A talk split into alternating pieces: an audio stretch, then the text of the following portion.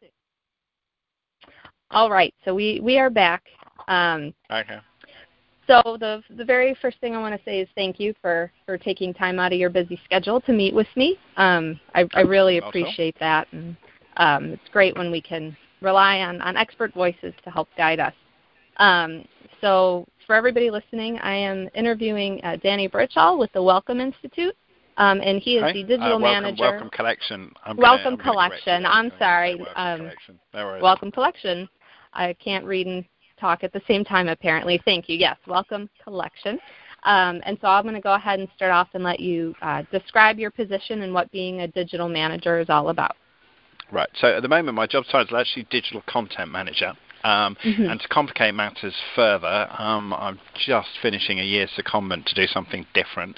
Um, but I'll tell you about my role as digital content manager, which is to manage um, a small team that's responsible for both functional and editorial content on the Wellcome Collection site. So that is the team um, produces a kind of a, a weekly audience-focused schedule of editorial content. That's um, essays, serials, short stories, researchers' notes, stuff like that, um, aimed at a public audience.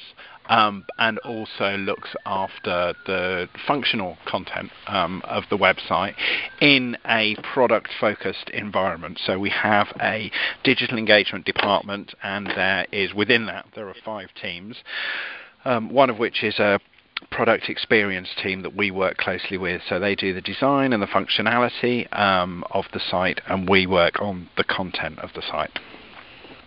Oh, very good.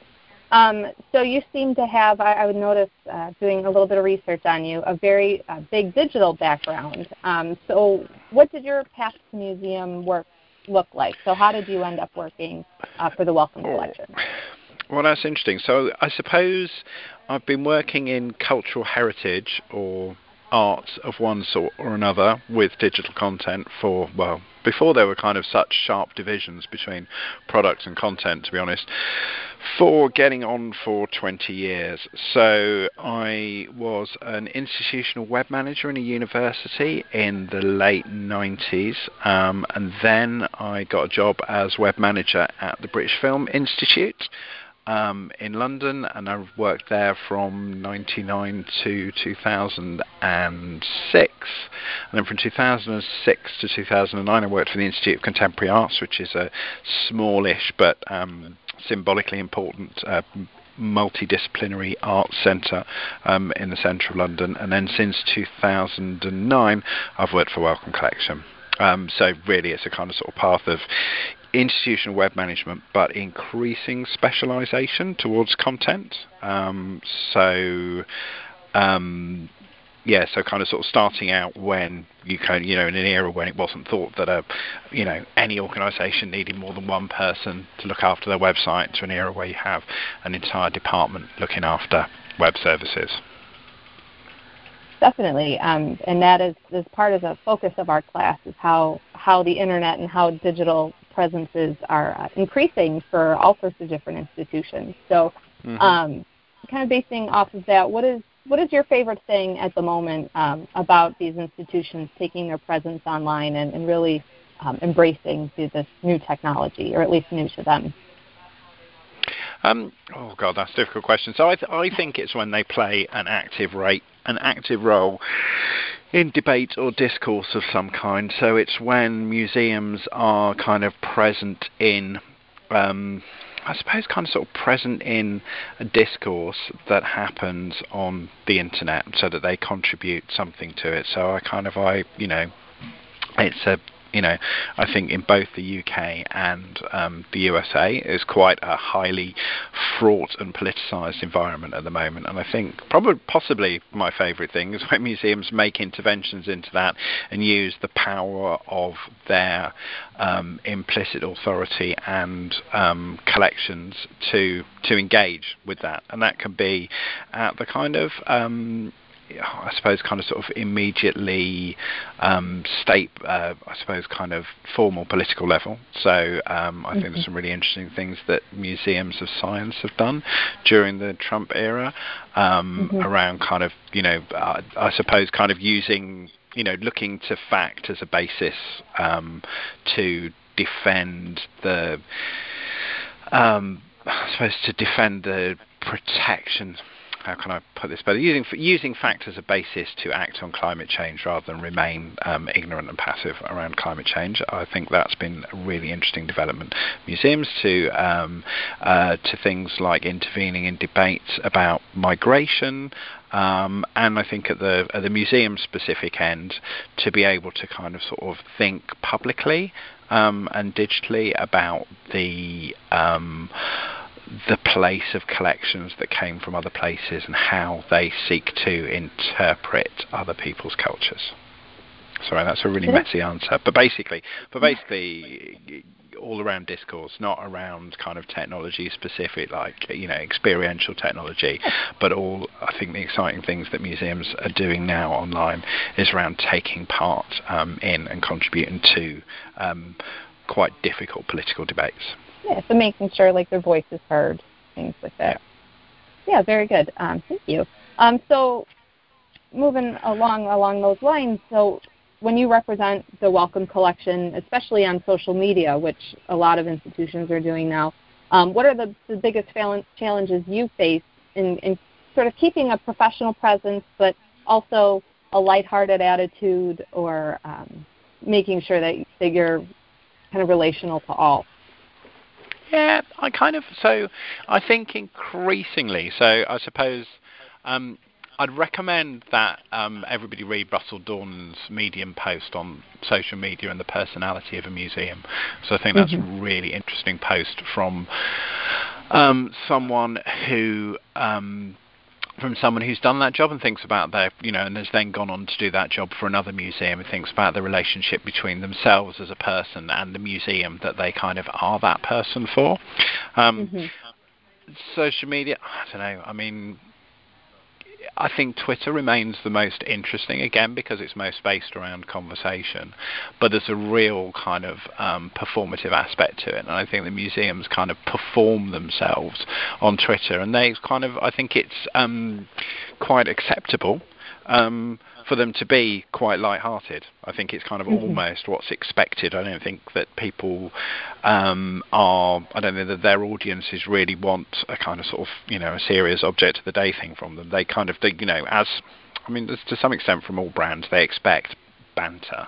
Um, mm-hmm. And museums increasingly give them banter. And I don't think that's I don't think that's particularly kind of problematic. I think occasionally um, you come across territory that is kind of loaded with landmines. So about three or four weeks ago, um, we used the word Wimshin in a tweet, which was W O M X N.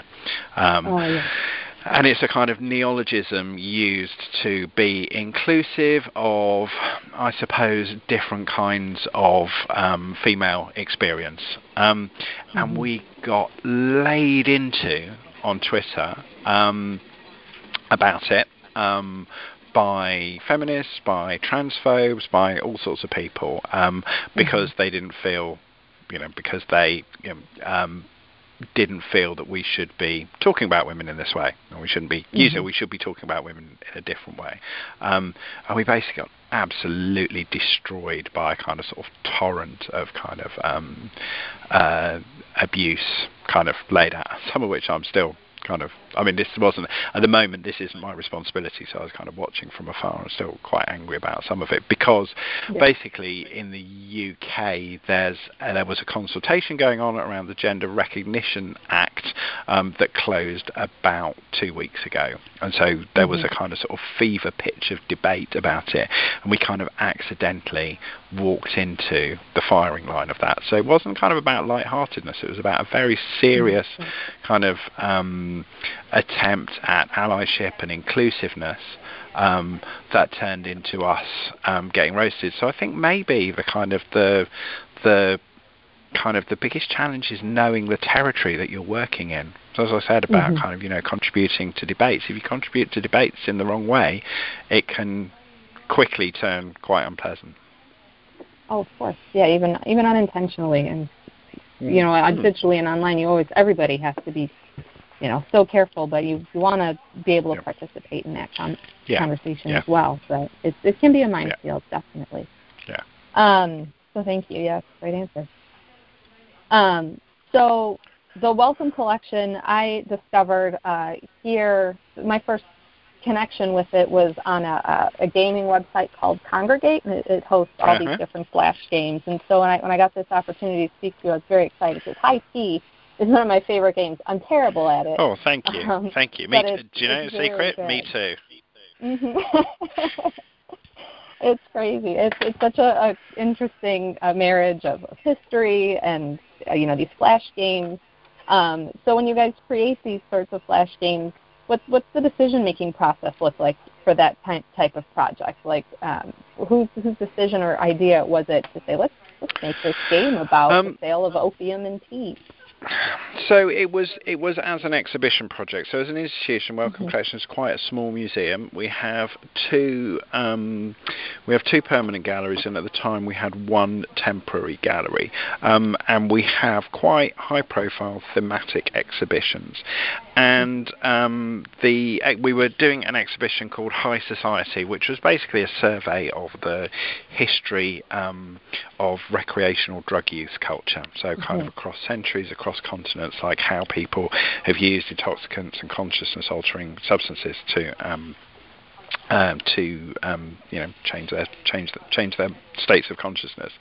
Um, as part of this, we had an opportunity and a small amount of budget to, um, relatively small amount of budget compared to the exhibition, quite a large amount of budget for us digitally at the time. We had an opportunity to um, commission a game to go with the exhibition. Um, and what we wanted it to do, we wanted the ex- we wanted the game to, um, I suppose, kind of be interactive in the way that an exhibition was. We wanted the game to do the work of, the, we wanted the game to do the same kind of work as the exhibition. So we didn't want it to promote the exhibition.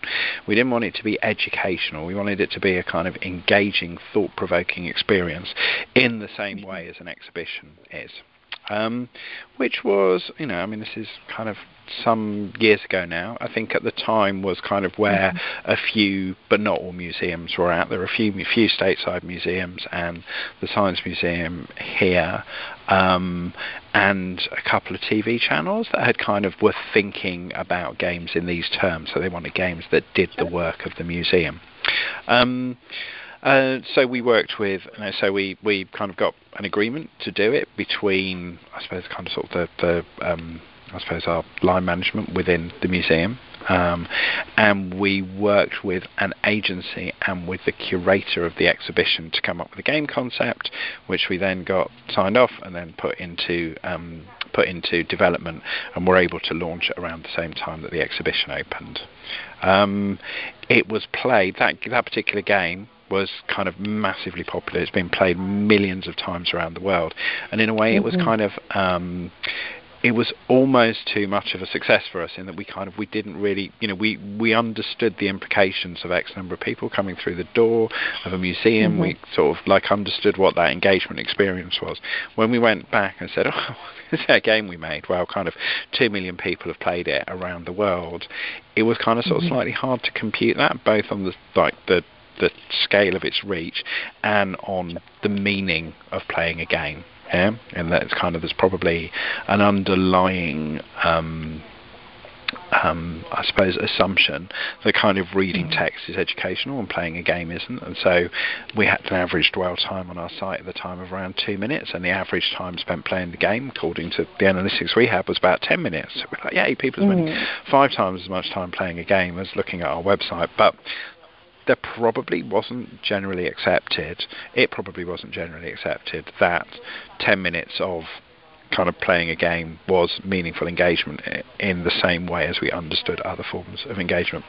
Um, so we made some more games. Um, one more was also very successful, a game that we made called Axon, um, which was oh, an exhibition that we had mm-hmm. on the material culture of the game. We made one more, which I'm going to say was kind of sort of conceptually, I think, the kind of the peak of our commissioning. And it was always it was always a commission and a collaboration with a games making agency. So it was a kind of we mm-hmm. never had this skill in house, so we kind of in some ways we were kind of outsourcing a lot of the creative aspect of it. Um, we made a game called Who's the Pest, which was a um, what do we describe it as? An eat 'em up cabbage defense puzzler. So it's, quite yeah. conceptually complicated, very interesting game in which you kind of played the same level twice. Um, uh, once from the point of view of a human being trying to stop ants eating your food, and once from the point of view of ants trying to eat food. Um, and it was supposed to kind of be, um, I suppose, a kind of a, a, a what's it trying to be like a um, you know make you think about the relationships between humans insects and agriculture in a quite a kind of um, quite um, what's the word I mean, kind of to, to, to, feel that rather than just think about it. We had to stop the developers putting in natural history facts, as we say, like it's not about learning about insects, it's about thinking about the situation. Um, that mm-hmm. wasn't quite so successful. Um, although we put it out to a number of different platforms, so it's probably so we did it cross-platform, went to iOS, um, but it just didn't reach that same kind of audience. So we did a little bit of analysis and reflection and evaluation, but in the meantime, that kind of flash games market, which it was quite easy to make free products for. So it was quite easy in a Kongregate context to kind of release a free game and get quite a lot of plays, especially if you were releasing a high quality free game because um, it would sure. get good reviews, it would float to the top. There was a kind of internal merit-based system that would get you an audience, and that market was, uh, you know, more or less replaced by the mobile gaming market, which was just mm-hmm. a lot harder um, to get into. So both there was a kind of higher development overhead. Um, because mm-hmm. um, developing and testing for iOS was kind of more expensive basically than developing and testing for Flash, um, and also splitting in the mobile market. So if you do iOS, you still only have kind of half of the you know potential things. So you'd have to find a platform developed for iOS and Android, and then you just multiply your testing load. So it became more ex- much more expensive to develop for a mobile platform. Those mm-hmm. mobile platforms were much more tightly controlled and curated um, by you know, um, Apple, um, sure. and there was also a kind of a glut of free games or freemium games, um, which were mm-hmm. either advertising supported or had in-app purchases. Um, Boys in general had kind of quite high quality playing experiences um, for no initial outlay. Um, and so we found ourselves in this kind of, kind of much different kind of sort of gaming market, which we've never really recracked for that kind of casual puzzle game experience, um, much to my regret, because um, I thought it was a really interesting area of practice um, for museums. And we've done a few things. We've done a few things since. Um, we experimented with um, interactive fiction. We did some commissions with a tool mm-hmm. called Twine. Um, but mm-hmm. apart from that, the kind of sort of the gaming has slipped away from us a little. Well, I hope someday you guys can can find your way back because um, Axon. I haven't had the chance to play the past one, but Axon and High Tea are um, are really great, and I love the fact Thank with you. Axon that they linked you to the actual neurons and, and what they they yeah. did, and so I I was learning a lot, and I don't know anything about mm. that. Um, I was just there to waste some time, you know, before my shift started at work, and it was great. so I enjoyed oh, it. Hopefully, you. will get back there. Um, so keeping on the, the game vein, um, I was looking through your blog that you did, um, and mm-hmm. I liked really liked your post called uh, "Gaming the Suffragettes," um, mm-hmm. which is is very near and dear to my heart because we just voted a couple days ago um, oh, in, in one of our midterm elections. So um, I, you know, I'm very thankful that I have that opportunity because of the, what the suffragettes were able to accomplish. But uh, in the, yeah. the blog, you mentioned that this type of subject matter can be a little too difficult to create in, in standalone video games. Mm. Um, mm-hmm. So, and I, I think I, I agree with that statement. But do you think that teaming up with established video games and, and maybe the form of like downloadable content is a way to address this issue? Um, that's a really interesting. Um, that's a really interesting question. So um, let me have a look. Um, I'm gonna. I'm just gonna look something up for you. Oh yeah, no. While you're um, pulling it up, like right, my idea okay. was like in Assassin's Creed having, you know, being able to interact with like the suffragettes. Or um, do you think that that waters down the subject area at all? Not necessarily at all. So the Wellcome Collection is part of a much larger organisation called Wellcome Trust, which is a, mm-hmm. like a huge biomedical charity that funds lots of research and lots of other kinds of science engagement. And one of the things that the Wellcome Trust does is consistently try to engage with um, the makers of AAA um, video games in order mm-hmm. to get some scientific content or kind of experience into the game. Um, and they did a project with, um, I'm just going to look it up because I'm so sure. Um, Ninja Theory did a mm-hmm. game in oh it was only last year called Hellblade: Senua's Sacrifice, um, and there was a psychosis um, uh, storyline um, in that the game was always supposed to be taking place in the protagonist's mind, um, mm. but um, she had mental health problems. Um, and so, kind of injecting a credible um, description, experience, kind of reflection or psychosis into the game was the role that the Wellcome Trust played in collaboration with the games makers in order to kind of get so to so to work with research scientists who understood it to kind of I suppose accurately get that stuff across um, to accurately get some you know something that touches on psychosis but doesn't stereotype or misinform people um, is quite a, mm-hmm. quite a, um, a you know an important thing also. So yes, having suffrage having suffragettes in Assassin's Creed would be would be a good thing. Although I don't know if you've seen the um, uh, stories about Red Dead Redemption. I you know I've just started seeing those. I haven't had a big chance to look. Um, they they look pretty interesting. I know there was one suffragette um, scenario, or there was one in there in a barbershop or something, right? Or uh, hang on a second, right? Let me see. Is it is it Red Dead Redemption? Is the new yeah, Red Dead Red Dead yeah. Redemption Two has just come out, um, mm-hmm. and there are suffragettes in it. Um, mm-hmm. And there's a storyline with suffragettes in it, but there's also some lone suffragettes that the players can just beat up. And YouTube just had to take down a bunch of um, uh, just had to take down a bunch of YouTube videos of yes, players who made movies of themselves mm-hmm. being, which is just like abhorrent. Yeah, yeah. so there is a sense in which you kind of given given what AAA platform, AAA gaming is, and the people who play it, so kind of mm-hmm. you sort of have to. Um, I suppose you have to sort of think carefully about how you enter that space. So yeah, Certainly. if you put suffragettes in a AAA game, it could just become like really horrible. Um, uh, so I don't know. I know that this is where they kind of sort of um, kind of goes outside my area of expertise and understanding of kind of of, of gameplay. The stuff that we did was always very kind of small scale, casual, based around a kind of sort of a you know a personal engagement. I think there's tons of possibilities to be explored in gaming, um, of which we've only really scratched the surface. Definitely, um, yeah, I agree. I, my biggest uh, exposure uh, to historical video games would would be like the Assassin's Creed franchise, and it's it's so funny. You spend so much time in this world, and I ended up watching a documentary on on television, and I realized I had stood on all of the buildings in Italy that they were showing. I, I knew the route, oh, wow. and I've never even been oh. there. So I'm I'm really oh, uh, intrigued and appreciative of stuff like right. that. So it was, it was very cool. There is a um, there is a really good blog. I don't know if you've come across it. It's called Play the Past, um, which is a collaborative blog by a number of people working in kind of video games and heritage, and it's really good about games on kind of all levels.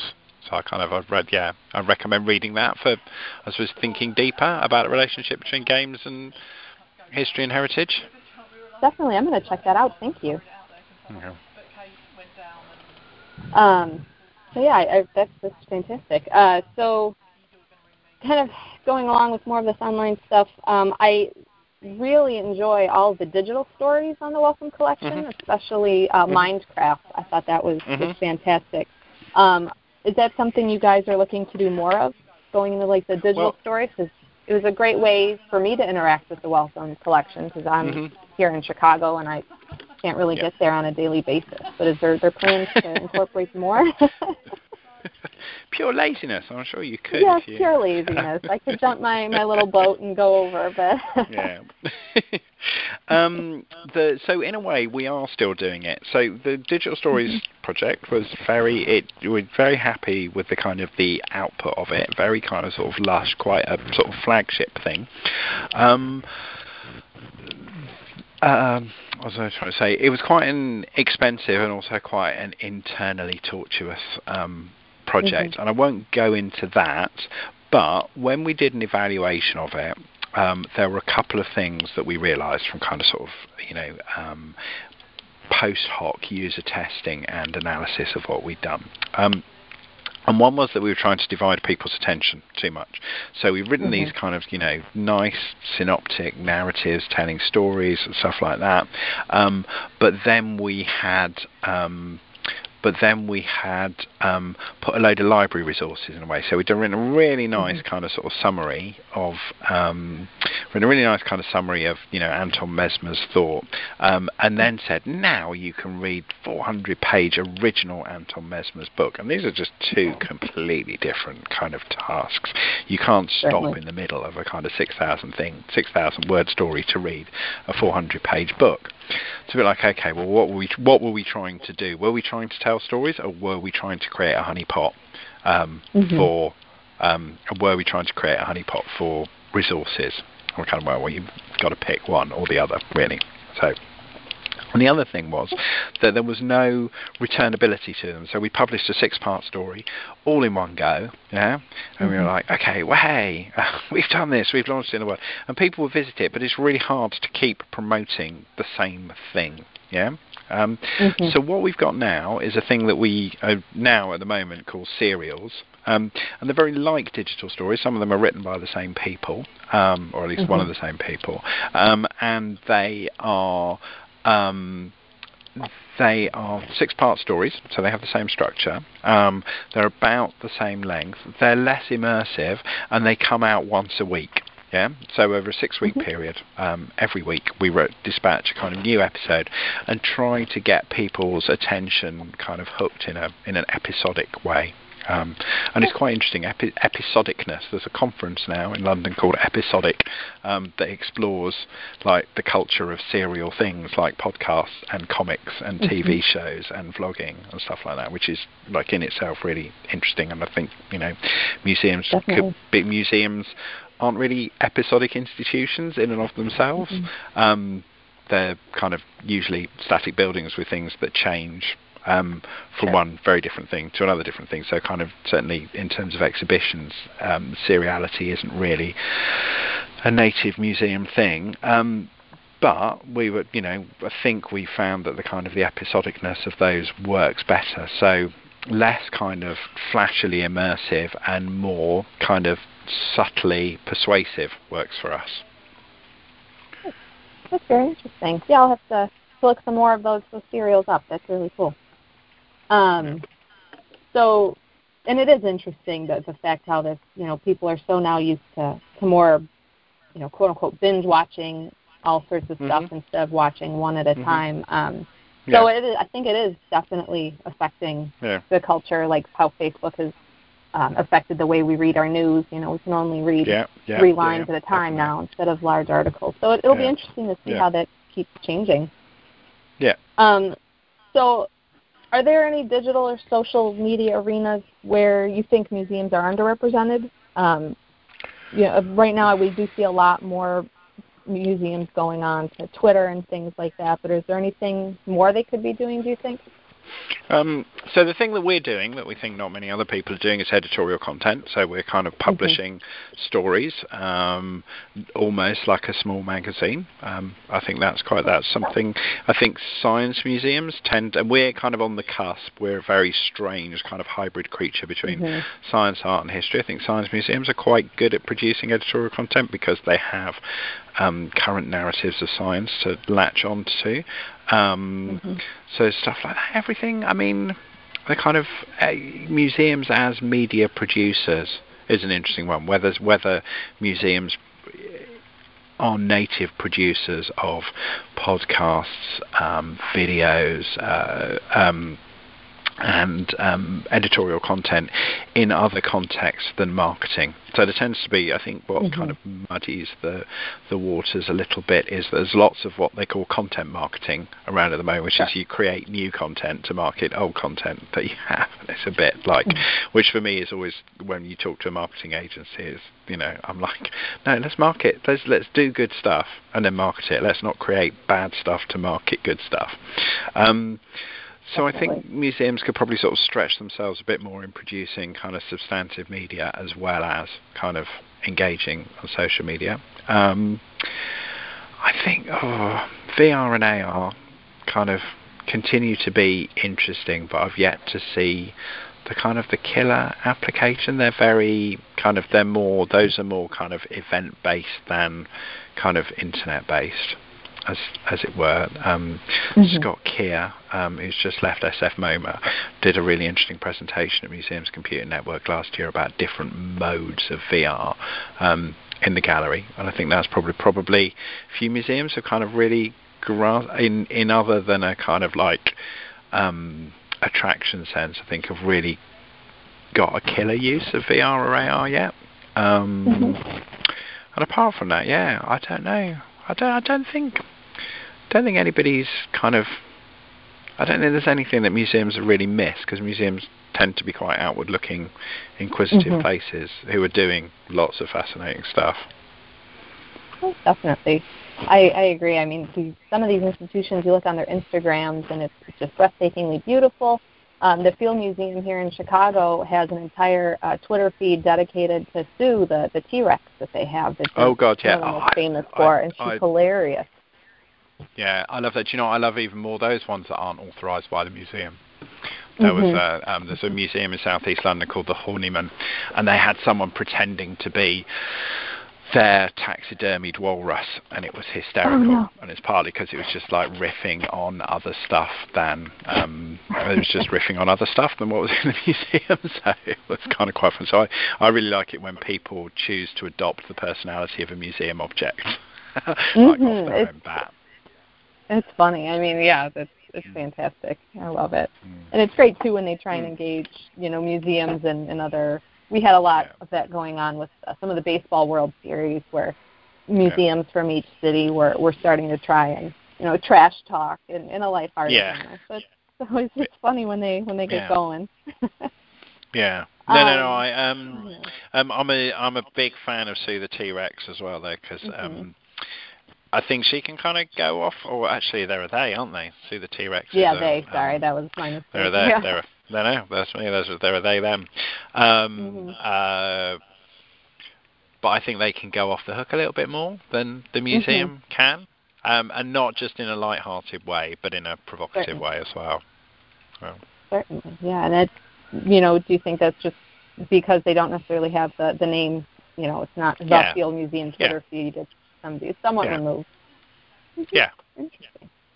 It's great. I, I love I love watching seeing all the social media. How how institutions plan on using that is is really creative, and yeah. I think it, it creates more of a personal connection too for for yeah. people. Um, so we're getting down to the last couple questions here. So um, mm-hmm. one of the ones that I was interested in asking was uh, have you ever worked on a muse- uh, project that didn't go necessarily as planned, and, and were you able to save it? I'm going to say that's a real job interview question. Yeah, um, and I'm going to give you a really trite answer, which is I've never done a project that went as planned because no project ever does go as planned. Um, and what makes good projects is like what makes good projects is um, uh, what makes good projects is allowing for the unplanned to happen. Mm-hmm. Um, that's the trite answer. The real answer is that Digital Stories was a real um, pig of a project, and if I've got any advice on that, it was don't involve too many stakeholders or creative ah. partners. Yeah, that's um, good advice. Too, too many, too many people, too many people with creative with a creative vision. Absolute mm-hmm. kind of um, clash nightmare. Oh no. Well, that is that is good. I'm going to keep that in my back pocket for the future. That's, that's definitely great. Expert tip advice. So thank you.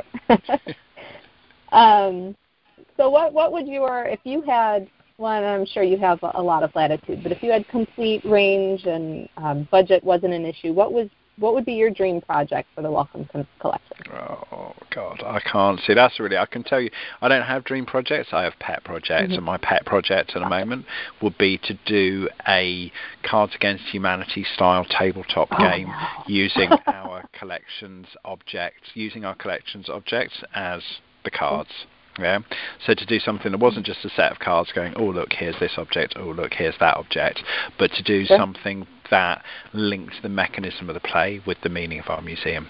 So if you could come up with something that was about kind of fixing bodies or understanding medical history or understanding sure. the meaning of health, but use kind of, you know, 40 to 60 museum objects to be the iconic um, representations of those things. Um, I would I would love to do that. Um, and I think there's a really interesting kind of hybrid form there where you can do mm-hmm. the giveaway version, um, the giveaway version for um, free online, so you can kind of give people PDFs that they can chop up and play it, and then oh, yeah, do a Lux packaged version mm-hmm. as um, as um, as merchandise. Um, I think it's like a really good kind of sort of hybrid digital physical project, and I would love to do oh, that. But that's not a that's not a kind of like multi-million dollar dream project. That's a pet project. Hey, well, when that's completed, I will definitely be downloading that PDF. So thank you. Thanks for the I heads hope up. You'll be the ordering the printed version as well. Oh, definitely. Well, well, as long as it ships to America, certainly. Okay. as long as yeah, you no, we, get we it would me. definitely we would definitely be shipped to the states. oh, very good. Yeah, I would love it. That's fantastic. Yeah. Um, so what's what's one thing when you first started working for cultural institutions? What's one thing that you wish that that you knew if you could go back in time and let yourself know? What what's one tip oh, of God. advice that you'd give yourself? oh, that's I don't know. There's so many things. I've been looking at this question today. That's one I've like I've sort of figured out answers to all of your questions apart from now. Mm-hmm. What do I wish I knew? Um,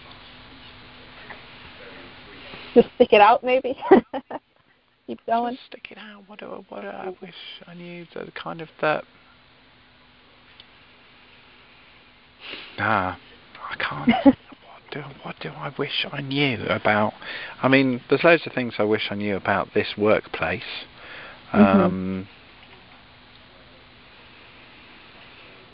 maybe that you don't always have to stick to the role that you're given. Sure. Maybe that it's possible to to kind of to do other things than the slot that you're in. I think That's probably fantastic. if more people thought like that in museums, you know, it would be. It's not really about silos. It's more about yeah. being a kind of digital person versus an exhibition person versus a, you know, a production person versus an ideas person. And I think probably sure. that, you know, that it's possible to hop between those things. Well, that's good. That's, that's a really good answer. Thank you. Mm-hmm. Um, okay, final question, and this is something whenever I've, I've had to interview a couple people in the course of my career at Johns Hopkins, so this is one I like to ask everyone. So if you couldn't be the, mm-hmm. the, the, digital content manager of the Wellcome Collection, is there another position uh, within within uh, the collection that you'd like to try? Yeah, right now, right now, I'd like to be an exhibition curator. I've just curated an exhibition in Los Angeles, and I would like to curate another exhibition. Oh, that's cool. okay. That's fantastic. Right. Very simple answer. Yeah, no, no, that works. Um, that that works. It's it's always intriguing to me the the kinds of things people I've gotten ones that I I wouldn't want anything else, and ones mm-hmm. that you know all sorts of different answers. So thank you for that. That's for me mm-hmm. personally. I appreciate that.